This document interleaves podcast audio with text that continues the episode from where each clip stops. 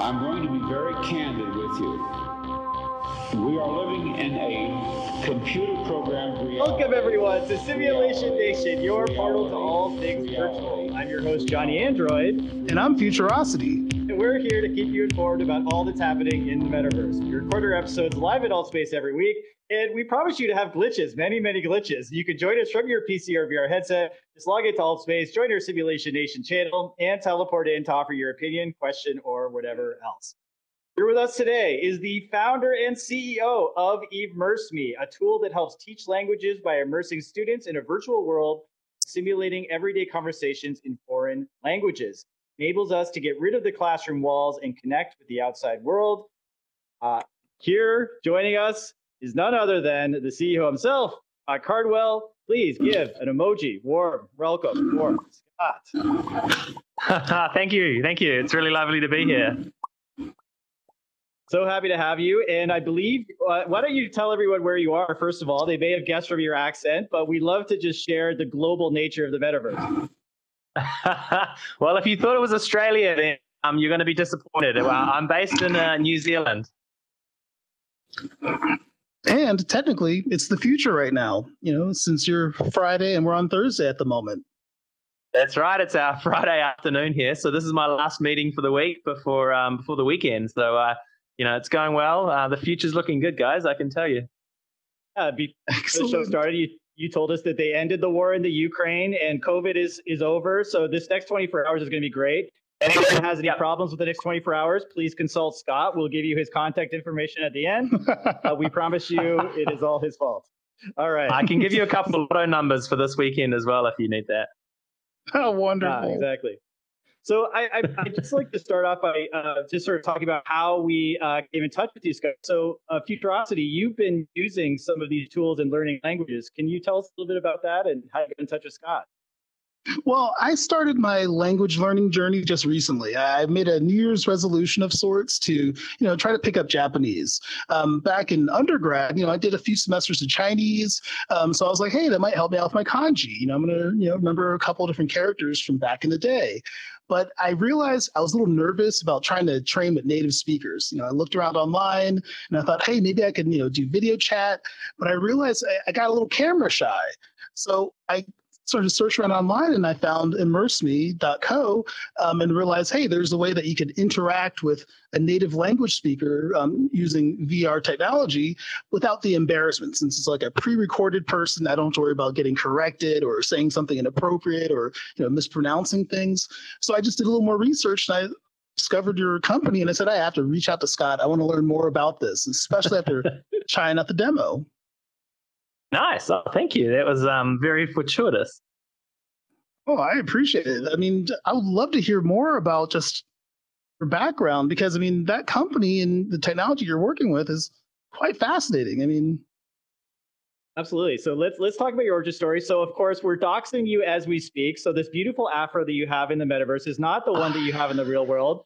Apologize for uh, for for doxing you in this manner, but um, you know people should know that this is the best you. You're living your best life here in the metaverse, and the guy in the real world, uh, you know, his hair's okay. Oh my gosh, I forgot that photo was taken. Actually, that's um, that's in a classroom in New Zealand. That- Actually, on the right hand side, the the woman in the blue jersey, she is the um, she's the local mayor of the town. Uh, and actually, it's a it's the town I, I went through high school in. Uh, so yeah, this is uh that's a great photograph. I have no idea how you found that, but that's great. we do our we do our homework here at uh, Simulation Nation. So maybe maybe you could tell us a little bit about how you got involved in VR and how you got involved in languages.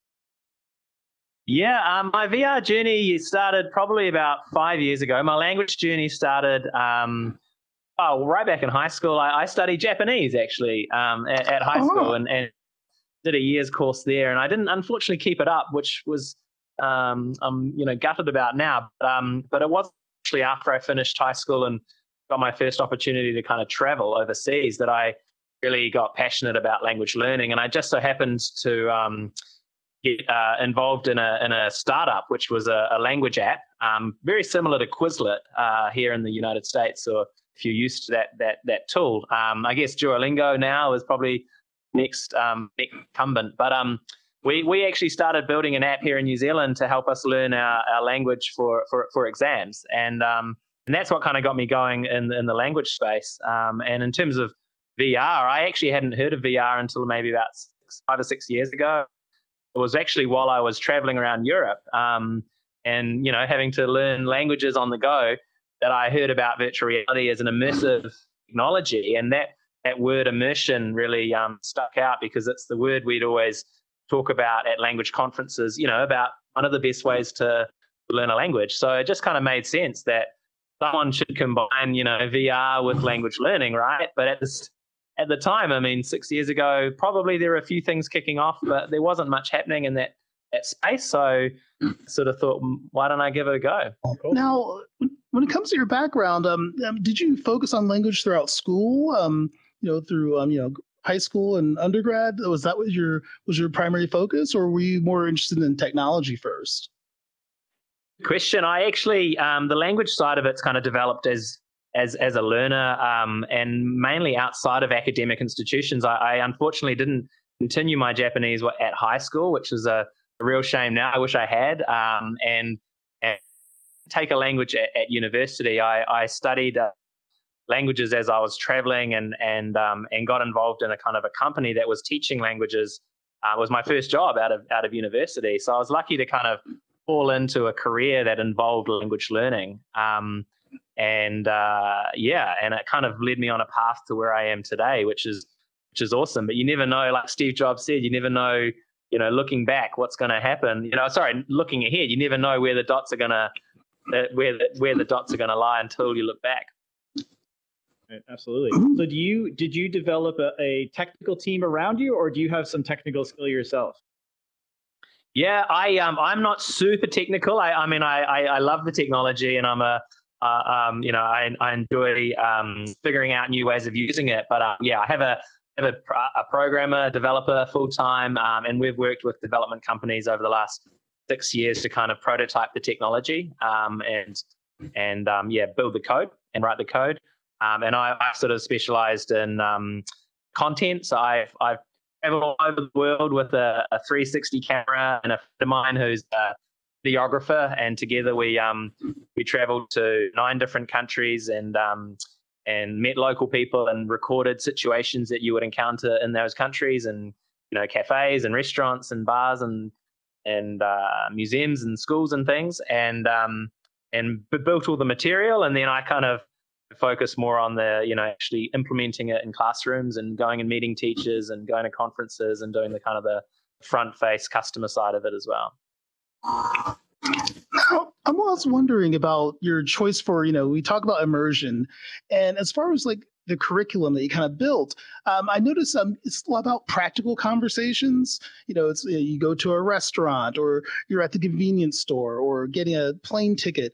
I noticed like the focus is you know practical things, but also um, like kind of small talk conversations are included with some of the modules I had a chance to test out in the demo. Um, can you explain a little bit about just you know the process and like why certain scenarios are chosen over others? Yeah, I mean, we so we contract language teachers to to write and um, peer review all the content that we produce, and then we kind of figure out a way to go out there and make it make it happen. So I I, I got um, you know probably about three or four language teachers per language to sit, to sit down as a as an editing team and come up with a list of common units that they would they would um, use or teach their students and um, curriculum guidelines that would sort of follow and, and look at the kind of the levels from you know beginner through intermediate through advanced and um, and just kind of come up with uh, you know it's the 80-20 rule you know what's what's the 20% of content that's going to cover 80% of situations to start with? And then after that um, what can we add to that that's going to add a little bit more depth? And so I've relied heavily on yeah professional language teachers who who are amazing and and passionate and and they've traveled all over the world themselves, so they can always make really good introductions to places to go, people to visit, places to record. Um, and so it's given me an opportunity to just let them let them show me what they need, and I would um, figure out the rest of it really. And and uh, it's kind of how it's all happened, quite organically. Yeah, so uh, you know, I'm uh, I'm curious. You know, you don't have to answer this, of course, but I'm just curious. Um, you know, I'm originally from Canada. I know a lot of this, these kind of things are done through uh, government grants and things like that. How did you, how did you fund uh, this project? Is it a government grant, or did you go out and and have to raise uh, a seed round of financing? Yeah, good question. I mean, we haven't actually raised any external um, funding for this. Uh, sorry, external investor funding for this. We haven't raised a seed round. We've, uh, um, I've got a, two other good buddies of mine who are co-founders, and we've all put in put in some of our um, savings into this and um, and bootstrapped it. Um, but we actually have been lucky. I mean, a country like New Zealand, they um, are, they're incredible. Really, they, there are there are these amazing research and development grants that you can apply for and especially if you're working on high tech or you're working on something that's got um, global potential, then then they actually support your development costs up to 40% of your costs, right? For certain projects. So certain things we needed to kind of get done to get started, you know, build a, a like a database, build a content library, all that kind of stuff.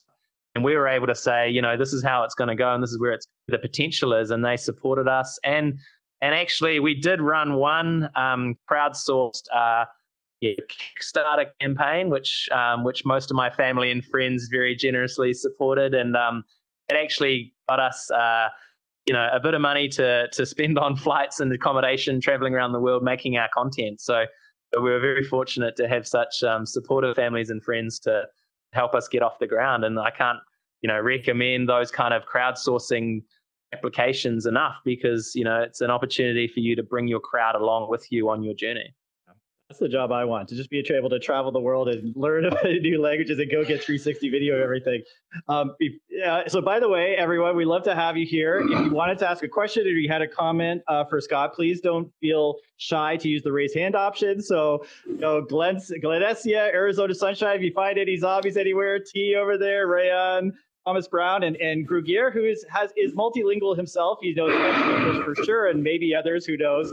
Um, I'm curious if anyone has a, tried the app or uh, tried a similar app, and if you've had experiences in, in VR, we'd love to hear about it.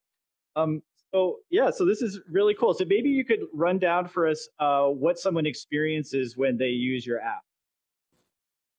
Uh, yeah, so you can use our app in VR on desktop. So you can do like on you know Google Street View when you dropped into um, those situations on a computer, you just kind of grab the screen and look around you. So, so what we've done is we've dropped um, we've we've recorded in like French bakeries, for example, or or Japanese convenience stores with a 360 camera, and um, we've essentially um, organized for a native speaker to be standing there, and they'll greet you, and there'll be an objective to the lesson like you know, ordering um, some a, a, bento box, for example, in the Japanese uh, example, and uh, and they'll be like, "Hi, you know, welcome to the to the store. You know, how can I help?"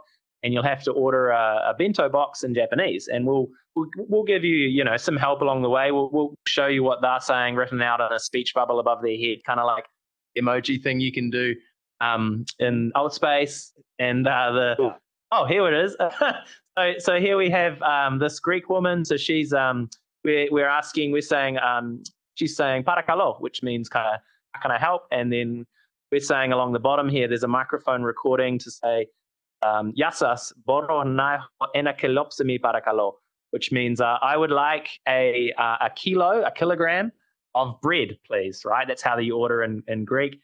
And um, we've got some buttons along the side here that, that allow the, the, the, the learner to see a translation of those sentences in English um, and then see a, a transliteration of that um, Greek script or Greek alphabet written out in the Roman Roman alphabet. And you can slow it down and go full screen and things. And we give you audio prompts as well to help you um, hear what that sentence sounds like uh, and then you record it yourself. And then if you say it successfully, you get to continue through the dialogue until you finish the conversation. Um, one quick thing as far as the speech recognition, um, um, since you have a choice um, to kind of set like the limits of the speech, as far as like you know how good your you know recitation of it should be, as far as like I guess like seventy five percent, fifty percent, or perfect. Um, how are you able to you know put that technology together and just kind of gauge on hey, um, you know, we know learners aren't going to say it perfectly the first time. Um, how do you kind of gamify it in order to, you know, help people increase their accuracy? Yeah, well, good question because we're using a tool, speech recognition, which is ultimately designed to listen to native speakers. And we're using it, we're, we're repurposing that for non native speakers. So clearly, there's going to be some issues in either the program or the students' ability to understand or or correctly pronounce words um, using the right sort of intonation and and things. And so, um, we sort of hash it a little bit so that if we can hear, we can clearly hear, like say, 50% of the sentence that we're expecting you to say clearly and accurately, then then that's kind of easy mode, and that allows you to kind of continue through the dialogue um, if that's the setting you've you've you've set your your game settings at. But if you did want to challenge yourself, you did want to say, actually, I want to get this, I want to get this right. You know, I want to I want to be successful in the real world, and I want them to understand what I'm saying. You can change your your game settings, um, the fluent mode, and and at that point you have to get 100% of that sentence out correctly um, by the speech recognition system's algorithms. So we can't directly control those algorithms because it's um, it's an external service, but but we can um, we can match the text back to the text that we're showing you on the screen, and if that aligns, um, then then we can allow you to continue. So um, so we've done a lot of work around speech optimization in that regard. Very cool. I have a, a question also about the um, the narrative. So do you have um, you have like a, a, a branching narrative with decision trees that can go into different kinds of conversations, or is it a singular path? Oh man, you should see some of these decision trees. Eh, like you it's language is so beautiful and, and complex, right? So we have to kind of simulate the conversation and, and keep it simple. Um, and so even after one or two questions, you know, every time if you introduce a question which has say three or four possible replies, then a branch the tree diagram um, just multiplies and multiplies. And so we've actually ended up having to film sometimes 16 different possible outcomes just for basic supermarket interaction where you get asked, you know, do you have a loyalty card and do you have ID for this alcohol and would you like some, you know, a recycled bag to take home and things like that. Um, and and even just that one lesson can suddenly, you know, becomes exponential um, sort of branching dialogue. So we we do have to keep it pretty simple. We do have to isolate lessons so that they don't just, you know, you don't go off into a, a completely different lesson all of a sudden because it does get very complex. Um, but because we're kind of dealing with mainly beginner to intermediate level students, they kind of need a bit more structure anyway. Um, and because it's all filmed, you know, it would involve us having to you know, record all these fringe possible outcomes, which would just take too much time, basically. So, yeah, we we do isolate lessons and we do have decision trees, and they are quite complicated even on a simple scenario. And so I haven't kind of tackled anything more more complex than that just yet. Well, that kind of reminds me of a story. Um, I did a family trip to Germany a couple years ago, and I remember my favorite experience of the trip was actually just visiting the laundromat and trying to talk my way through just washing my clothes in a public place in Germany because you know getting through the language barrier and just having that experience it, it, was very wholesome it was almost like one of my favorite parts of the trip was just i'm interacting with the regular people so that's one thing i found very fascinating with immerse me is that you know interacting with the shopkeeper and having like those daily kind of interactions you would have. And sometimes I noticed some of the subject matter was um, interesting as well, as far as like talking about local politics or talking about um, you know i remember i saw animal rights conversations and um, you know eating uh, whale meat for example. That's um, somewhat controversial in japan. And how uh, you could have those conversations as well. Um, can you discuss some of the choices um, that were made for some of the other subject matter that was beyond um, you know interactions and that are you know commerce based yeah, well, I, I, I wasn't sure how we would tackle more advanced topics when we started out. I mean, it made sense to me that I could drop into a, a boulangerie in Paris and you, you could walk away with a, a baguette, right? And it's, uh, and it's a relatively simple log and, and you're answering a couple of contextualized questions and, and most of the time it's the same sort of conversation every time. So, so that was fine. I was like, cool, we can do that easy.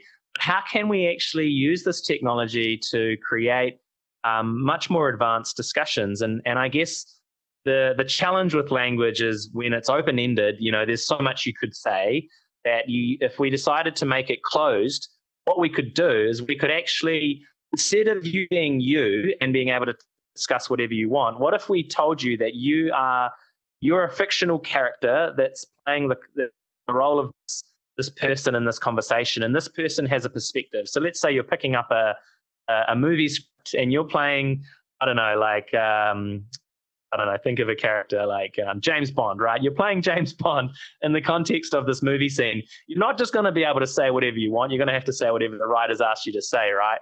And so we sort of thought, let's take a journalistic approach to more advanced topics. So let's say it's discuss the um, the advantages and disadvantages of um, of technology on on education, right? And so you get asked a question like, what are the advantages of, te- of technology on, on education? And each of those two different characters, or say three different fictional characters, might have very different ways of looking at that or discussing that topic. And so it's not all the possible things that you could say, but it is at least some examples of what you could say in response to that question. And, and I think a lot of the language that you use is quite useful to learn. Like, I agree with you because of these reasons dot dot dot. Or i disagree with you because of these reasons and forming arguments and that kind of thing. So suddenly we realized man we could actually we could tackle some big topics now. We could talk about anything. As long as as long as we give you sort of succinct responses to questions then um then we can drop you in and, and let you talk about uh, a whole range of topics. And and that's what we did. Very cool. How many um, languages do you cover? I know you have maybe there's a, a, few that you've mentioned now, um, and we have a few on the uh, slides here. And anyone who wants to see the slides, either can go to our YouTube station at the Simulation Nation or our Instagram at the Simulation Nation, where we'll, we'll be posting these. Um, yeah, how many languages are you able to cover, and where do you hope to be in the future? Yeah, well, these are the ones that are currently live in our um, on our website, and um, so that's nine languages there. We um, we are actually working behind the scenes on editing three new languages, so we'll have um, Brazilian Portuguese, um, modern standard Arabic, and um, and Russian coming online in the next uh, couple of months.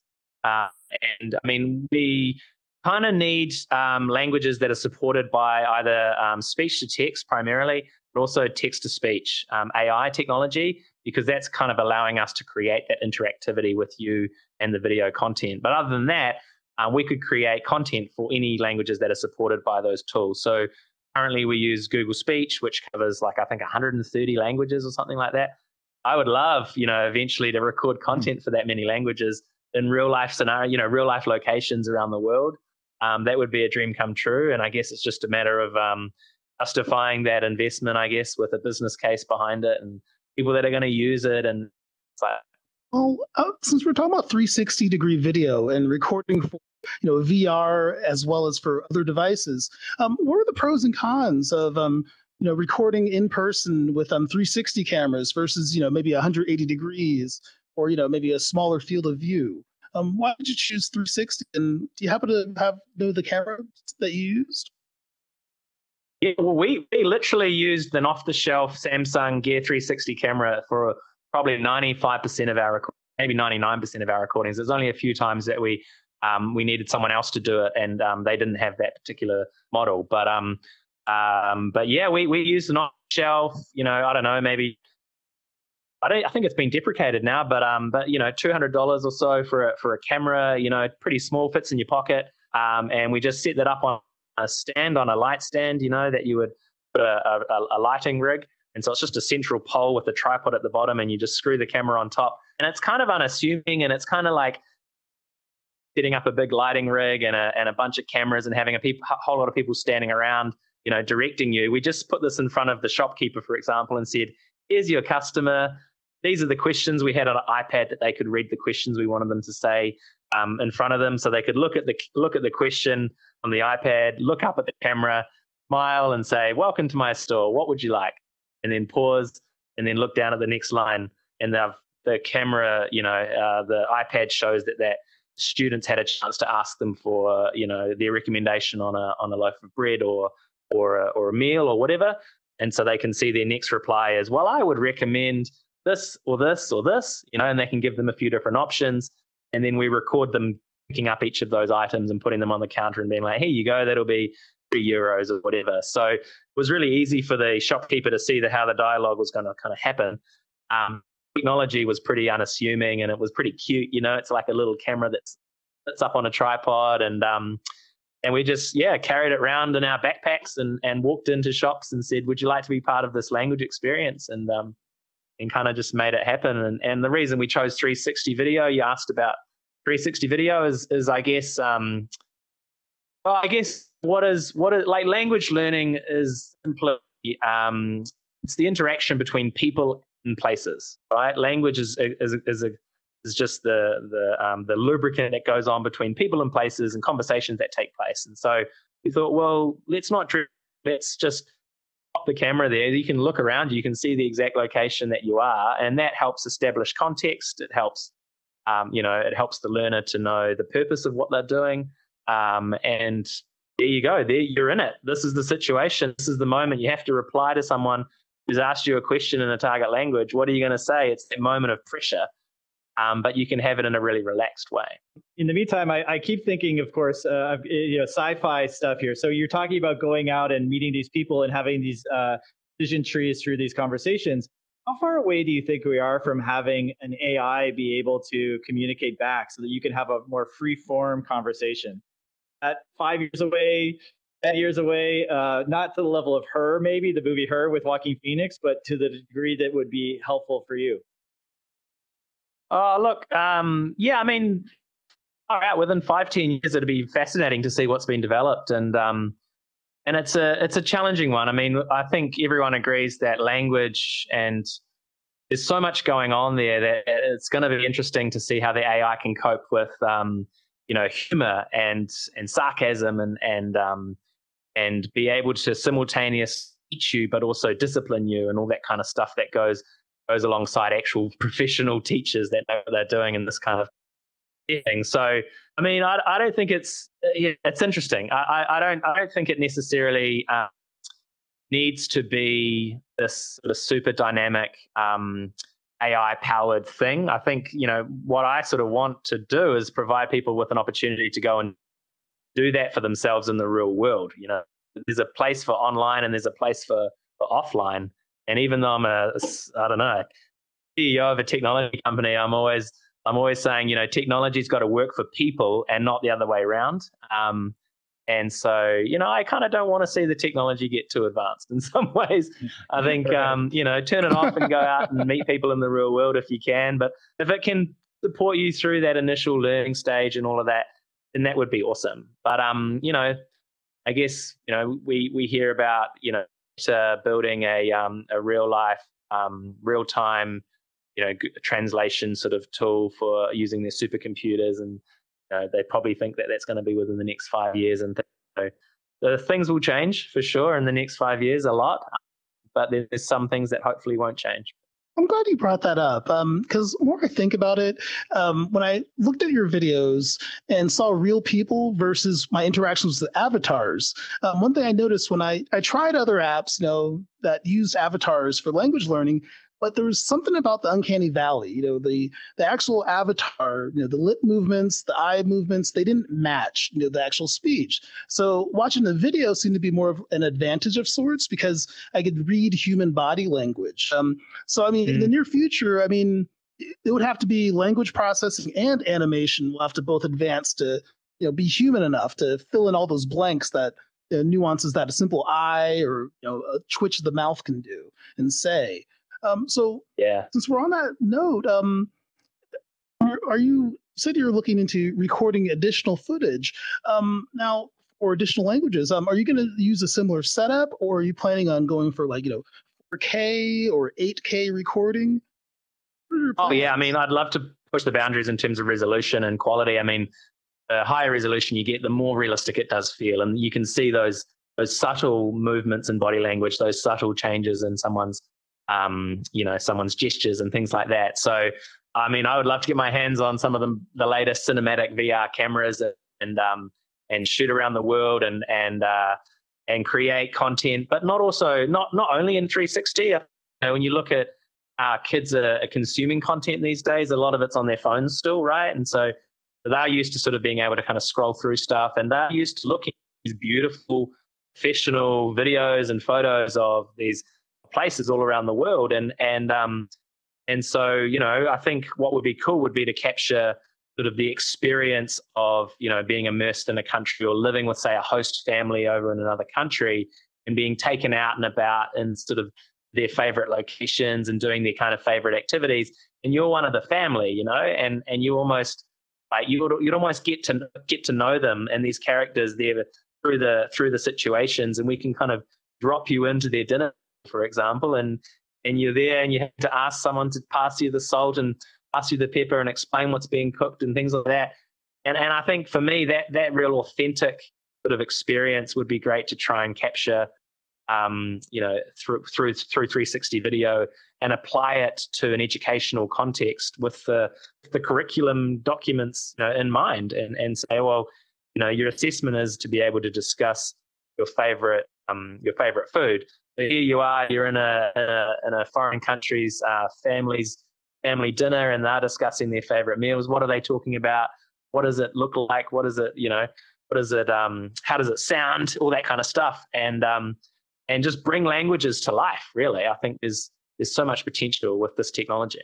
And it's almost like it's almost like the language portion of it is almost a byproduct of experiencing something that you wouldn't usually be able to experience. So it's almost experiential and it's almost a, a interactive uh, education slash uh, uh, entertainment tool. It's almost like imagine a travel show like an Anthony Bourdain show, except it's yeah. interactive. You are the Anthony Bourdain character. You're being plunked into Beirut or something like that, and you get to uh, sort of have these very local interactions that aren't about a plot, but they're more about is it like to live in this kind of part of the world? I think that's really fascinating and very interesting. It has more applications actually than language. Almost like you would be learning the language as a byproduct of experiencing something really interesting.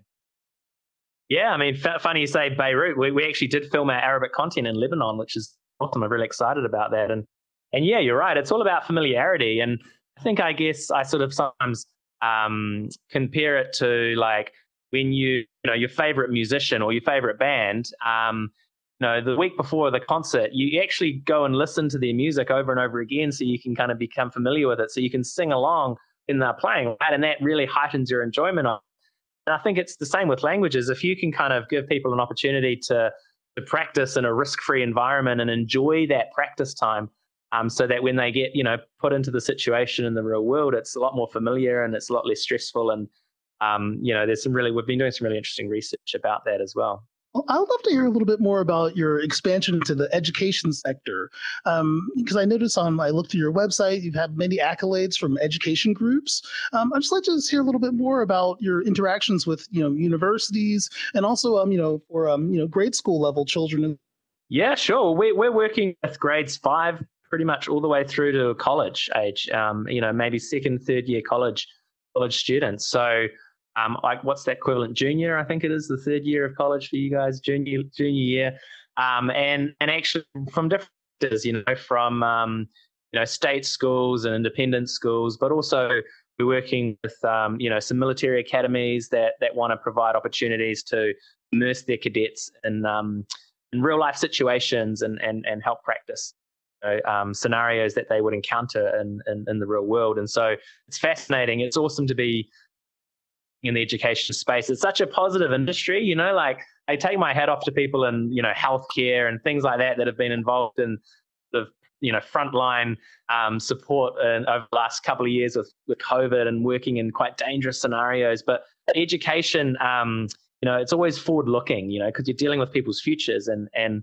and the students that are off into the world and, and, and have an impact, you know, and, um, and it's just awesome to be working with teachers because they're, always so positive, and especially language teachers because they love people and they love traveling and they love cultures and music and art and and and it's a it's a it's a joyful place to be. And and um you know it gets me up and up in the morning and, and and gets me into it. And and there's so many so much potential to support learners from almost any age really. I mean we don't have to stop at at, at, at formal education you know there's opportunities for adult learners and things like that on our site just as you've found with um with kanji and japanese and um, yeah, there's there's a lot of potential for this kind of technology, and and I think for me, I, I can see a lot of value in VR and AR technologies in the education side of other industries as well.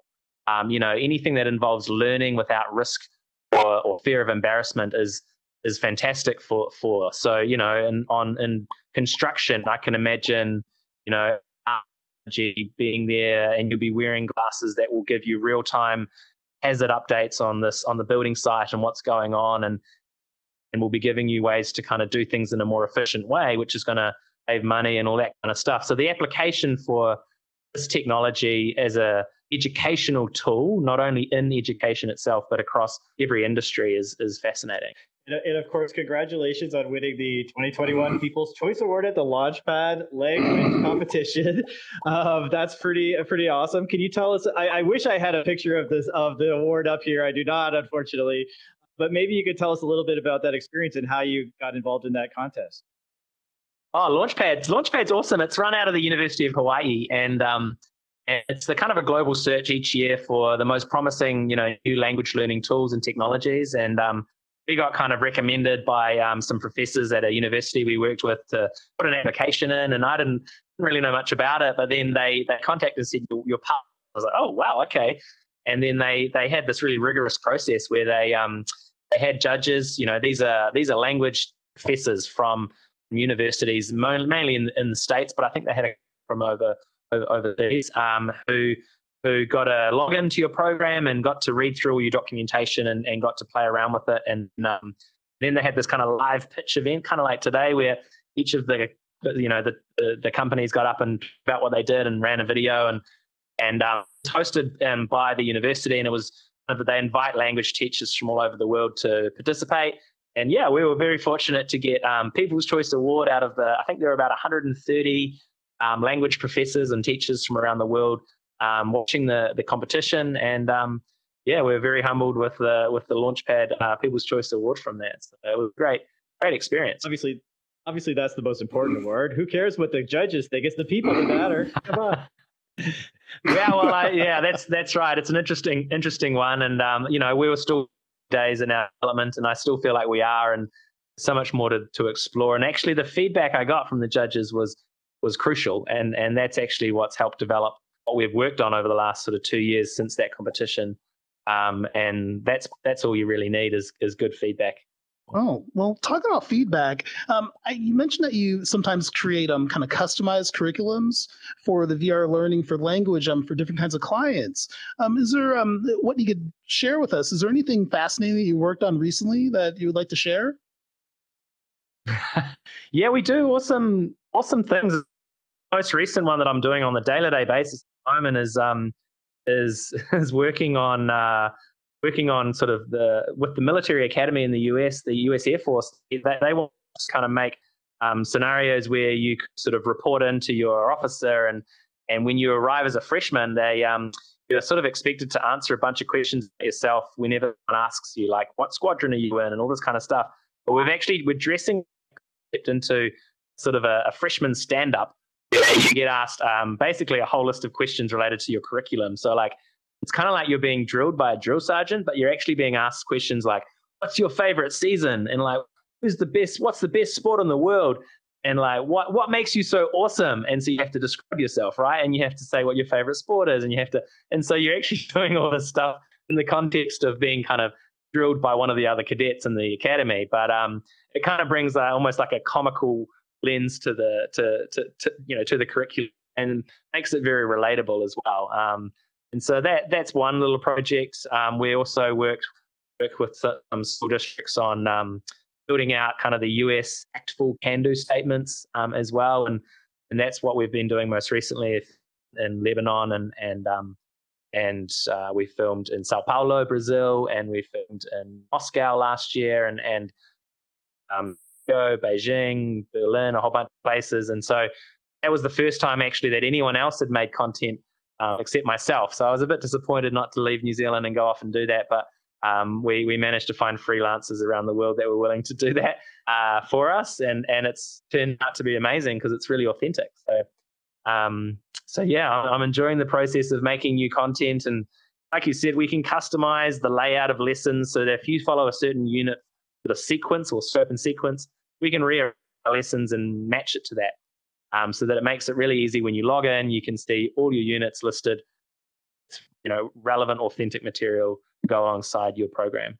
Yeah, I was wondering when you were talking about traveling over the world, I thought that New Zealand had the most strict lockdown of anyone. And I'm like, well, how did you get into Russia? And how did you get into El Sao Paulo? but you uh, found a way. Because uh, it's, it's, during quarantining time and COVID time. So that, that would have been a, even a more amazing feat. Yeah, I was. was uh, we were literally in full lockdown, level four lockdown in New Zealand, which was the most strict lockdown that we have. And um, yeah, we couldn't even really leave the house, which meant that I had plenty of time to go on Zoom and, and organize um, people from around the world. And actually, funny funny story, just real quick. So I found a freelancer in Mexico that was um, that had a had a 360 camera, and we were chatting, and I said I want to film the scenarios, and she said, "Oh, where are you from?" And we, "Oh, from New Zealand." "Oh, New Zealand. I used to live in New Zealand." And then, oh no! Yeah, which I guess he went to New Zealand right now. He just decided to just, just take off. Oh, there he is. He's back. How, what happened? oh, I don't know. I, might, they, I don't know. The metaverse got too excited. I think. exactly. You, you blew, a, you blew a gasket in the metaverse. yeah. well, I, I'm really fascinated with your team building because a lot of people had to connect over Zoom and VR, VR chat, Altspace, and more to kind of build teams and work remotely. Can you just discuss a little bit about just the process and finding good team members and you know kind of finding people that see eye to eye with goals of Immerse Uh, I'd love to hear a little bit more about your process and finding just the right individuals to keep things going. Yeah, well, I've been very, very lucky. In fact, I've got one of my team members here in the uh, in the audience. My uh, my developer Tom, Tom over there. He's a he's a wonderful man, and um, actually we picked him up out of a graduate recruitment program run here at, um, through the universities in New Zealand, and you know we we registered for that. Um, but you know I've got a credits page on our website. I mean, it's kind of been the role of like produ- executive producer. You, you know, when you think about we've filmed content all over the world, we've kind of made this like epic movie, really, in some ways, um, which, which has scenes and all over all over, in these different cities and countries. And so I've had to kind of find, you know, people that you would expect to see on the on the credits of a movie, you know, like a producer and content writer and editor and peer reviewer and an optimizer and tester and all these kind of things. So, I mean, I don't know. You just put it out into the atmosphere of what you're wanting to do, and and um, you know, you register for Facebook groups of people that are got you know similar interests. You know, 360 video professionals or or ed tech founders and all that kind of stuff. And you tell them what you're going to do. Make a website, put it out there, put it through social, and sort of just people end up kind of you know, the right people that you need end up appearing at the time that you need them somehow. And you've got to put a lot of work in. You've got to do the mahi, we say in New Zealand. It's a that our Maori word, mahi, which means put in the work. You know, you, you got to do the mahi to get the treat.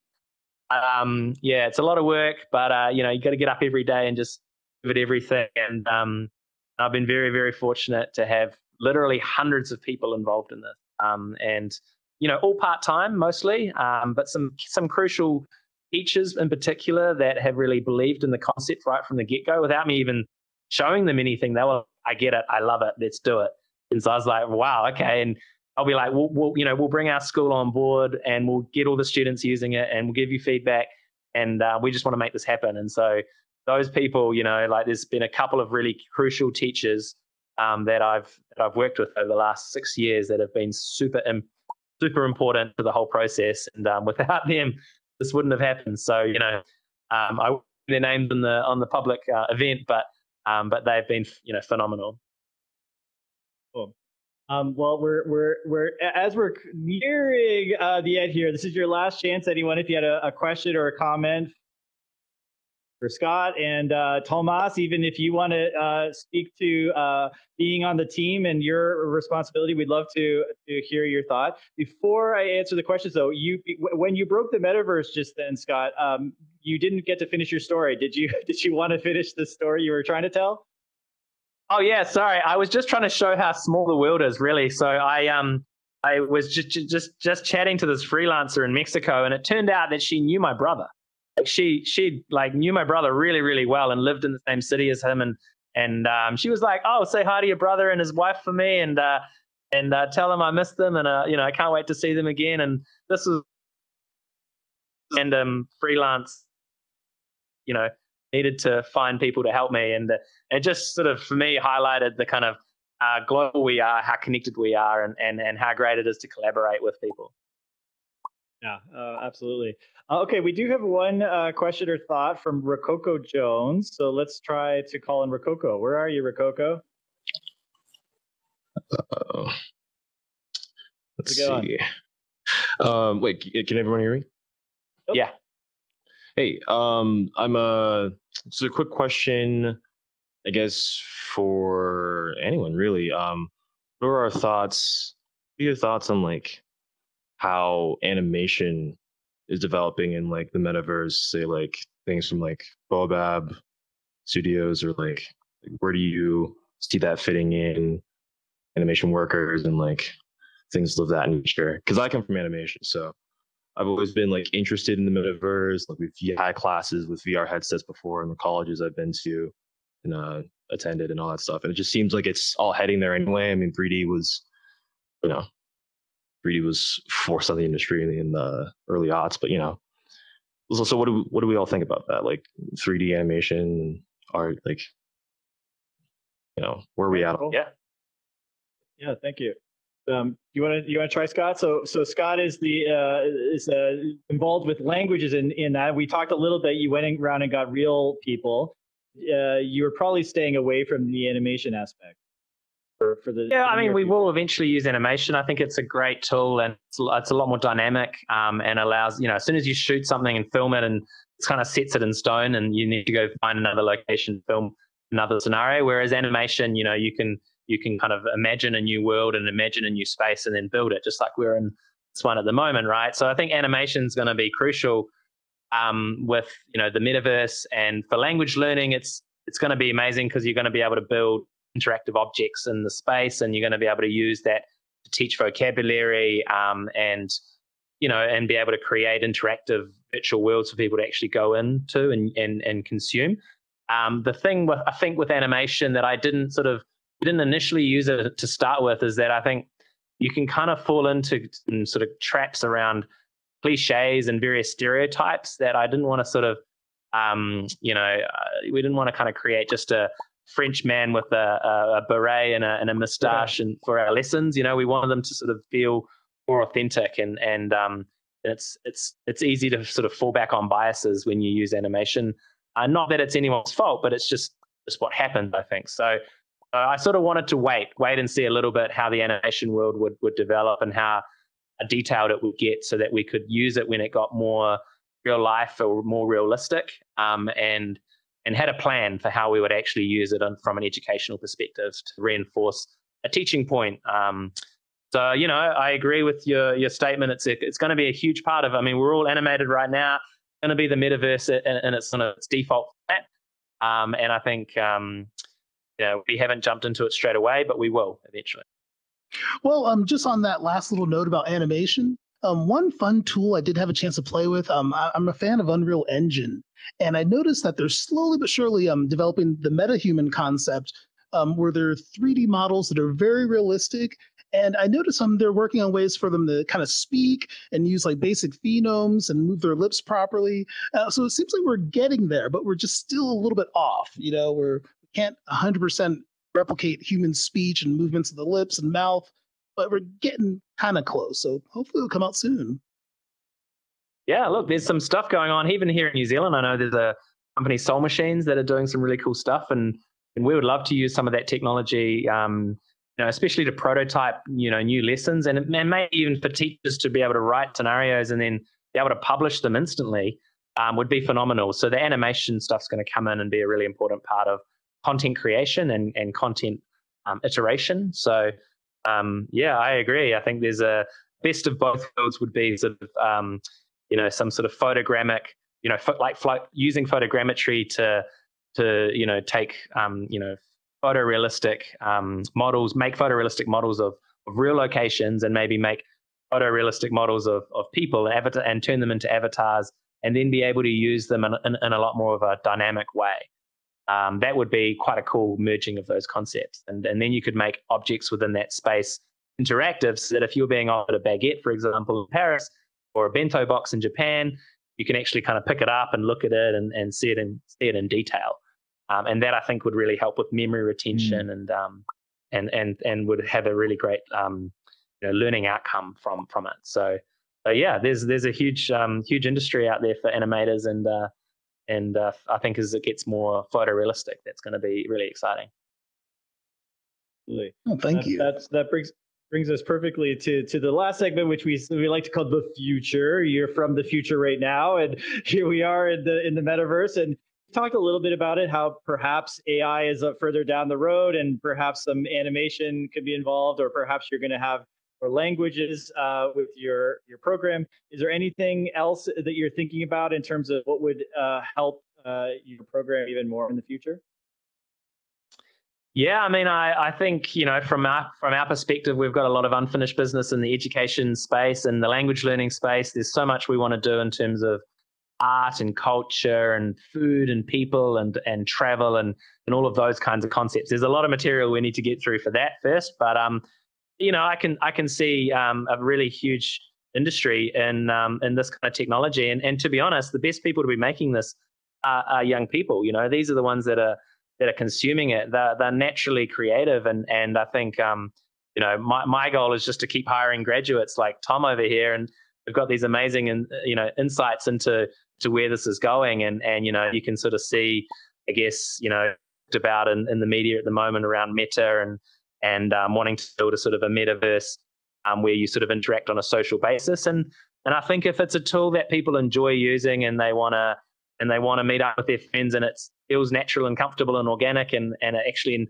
enhances their life, then they will use it, right? Just like any other tool that we've had over the decades. You know, when we think about technology, even a piece of paper is technology, right? Before that, that that that didn't exist as a as a form of um, as a form of learning, right? It was all passed over, knowledge was passed down through conversations from generation to generation. And then you could write it down and suddenly you could print it and then suddenly you could send it to millions of people all over the world. And suddenly they had this concept of mass education. So how is this going to help education in the long term? Who knows? I mean, I don't, I don't really want us to end up being like the, um, the, the people on uh, what is it, WALL-E? You know, where we all sit in wheelchairs and, and kind of I don't know, like there's something that's not that great about it. I mean, I'm a big believer in health and fitness. Like, you know, my developer Tom here will will, will vouch for me. I, I, I literally allocate up to two hours in the middle of my day to you know to get out and exercise and and do something off offline. Um, and I just every day I go out and and go for a run or a bike ride or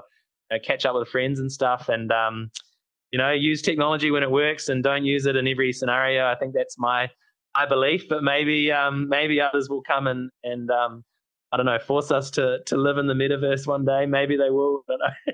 what do you think? Uh, I, th- I, think I think balance is definitely key uh, for sure. Uh, but well, maybe it'll be like it, it, I always think of 2001: A Space Odyssey, where they you're in this spaceship, but they have that rotating uh, um, wheel where they kind of run every day to keep their heart rate up and to keep their their life in good condition and then they can go back to their business so maybe that'll be something like that. or maybe we'll have running you know those uh in ready player one they have those treadmills where you run on it and yeah, you're yeah. playing in the metaverse uh, yet you're moving and the haptic and suits things. and stuff yeah and then um, they just had South by Southwest. They had this big, you know, they had a lot of uh, immersive, uh, you know, mixed reality technology, and and one of them is that you can put have an arm and a hand that uh, puts weight pressure on your muscles to make it feel as though it's contracting. So it actually causes muscle activity to move your arm if you're lifting something heavy in the metaverse. So they're they're making it all that maybe you know I actually do exercise in the metaverse in a sense. I use that Supernatural VR app um, with uh, Chris Milken. I think Meta just bought it, uh, and they also traveled around the world and got these incredible views. So you're doing a workout for an active volcano in Iceland, you know, and there's these like spheres flying yeah. at you. It's really fun, and you almost forget that you're exercising. So, sure that there's going to be a wow. way to combine the two. Yeah, absolutely. Gosh, there's so many avenues. oh, just amazing. I I really appreciate you coming today because you know we talked about previously how you know how VR is more of an empathy machine, how you connect with people through VR. And I just really appreciate how Immerse Me kind of helps people appreciate other cultures and be able to connect with a you know a large number of different kinds of people from different places. Um, just any other thoughts on that? Just somehow this immersive nature kind of helps people connect better. Well, yeah, I mean, I actually wrote a, a slam poetry um, video when we did our Kickstarter about connecting communities because um, I don't know if you can see the logo. Oh, you might have had it up before, but it's like a double loop, double twist infinity loop, um, which actually um, which actually comes from a New Zealand context. It's a it's a when you put it up on a on a vertical basis and make it so that it kind of forms almost like a teardrop shape. The loops get sort of bigger as they go down. Um, it actually is a is a Maori carving, is a is a stone carving in what we call pounamu, which is jade or a greenstone. Um, and it's a it's a it's a greenstone that my brother gave me um, when I was uh, sort of a teenager, and um, and I were born on the same day, but six years apart. And um, it's it's it's designed. It's supposed to represent the coming together of of two cultures or two communities and mutual respect and friendship and love, um, and the kind of the the sustainable sort of you know it's an infinity loop, so it means from you know to infinity and beyond. Um, and I guess the colors that we designed for the logo are sort of you know sky blue to kind of earth green, and um, they're trying to trying to represent you know the colors of earth, sustainability, and and um, yeah, mutual friendship and coming together of people and connecting communities is, is actually a key phrase that we use use internally. And so there's a bit of meaning behind what we do um, that may not be obvious to the average person, but um, you know, it's nice to have it there and, and core values of you know sustainability, education, and innovation, and and um, and if it fits with that, then we'll do it. You know, and um, and so yeah, you nailed it on the head there. Actually, futurosity by saying it's about connecting people, and and I think this is what this technology can do in a really um, beautiful way, just like today with people from maybe all over the world. So um, hopefully that continues into the future. Absolutely. That's a, a, perfect spot to end. Thank you, uh, Talvespa. He's, he's agreeing, giving you the heart emojis over there. Um, so where can people get in touch with you and where can they try your app? Oh, sure. I mean, if you go to immerseme.com, we actually just got the domain. Um, someone else owned it and they were happy to sell it to us, which is amazing. So we'll forward you to immerseme.co.co, but um, immerseme.com, um, and you can go to our contact us page and put in your details, or you can try a demo. If you type in demo demo, the email and the password when you go to our homepage, that will get you in, and you can try out some lessons and um, yeah, give us some feedback. If you're involved in education in particular, you're at a K to 12 or higher ed um, institution, then get in touch. Um, we'd love to love to chat to you. And um, yeah, that's it. Thanks for having me. Well, yeah, we'll put that in the show notes. So anybody uh, who's listening out there, if you want to try an exclusive uh, uh, opportunity here to to check out Immerse Me, we will put that in the show notes. That's great. Thanks you very much, guys. Have a have a lovely afternoon, evening, whatever time it is. What's the time for you guys? And uh... oh, we're we're on the um, Pacific time, so it's 9 p.m. for me. Oh, cool, cool, cool. Well, mm-hmm. have a lovely Thursday night, everybody, and um, Friday if it's uh, if it's in in New Zealand and um, or in our part of the world, and uh, yeah, have a good weekend. Cool. Oh, well, we appreciate it, and, and thank you Thank you, everybody, for teleporting in to this worldcast of Simulation Nation. Whether you're with us in virtual reality, listening to the podcast on Spotify or Apple Podcasts, or watching in glorious Technicolor on YouTube. Remember to subscribe to our Instagram at the Simulation Nation, Twitter at SimNationVR, and our Discord server. And join us next time for the creator of Mindful VR, Scott Hagen. Till then, stay plugged, my friends.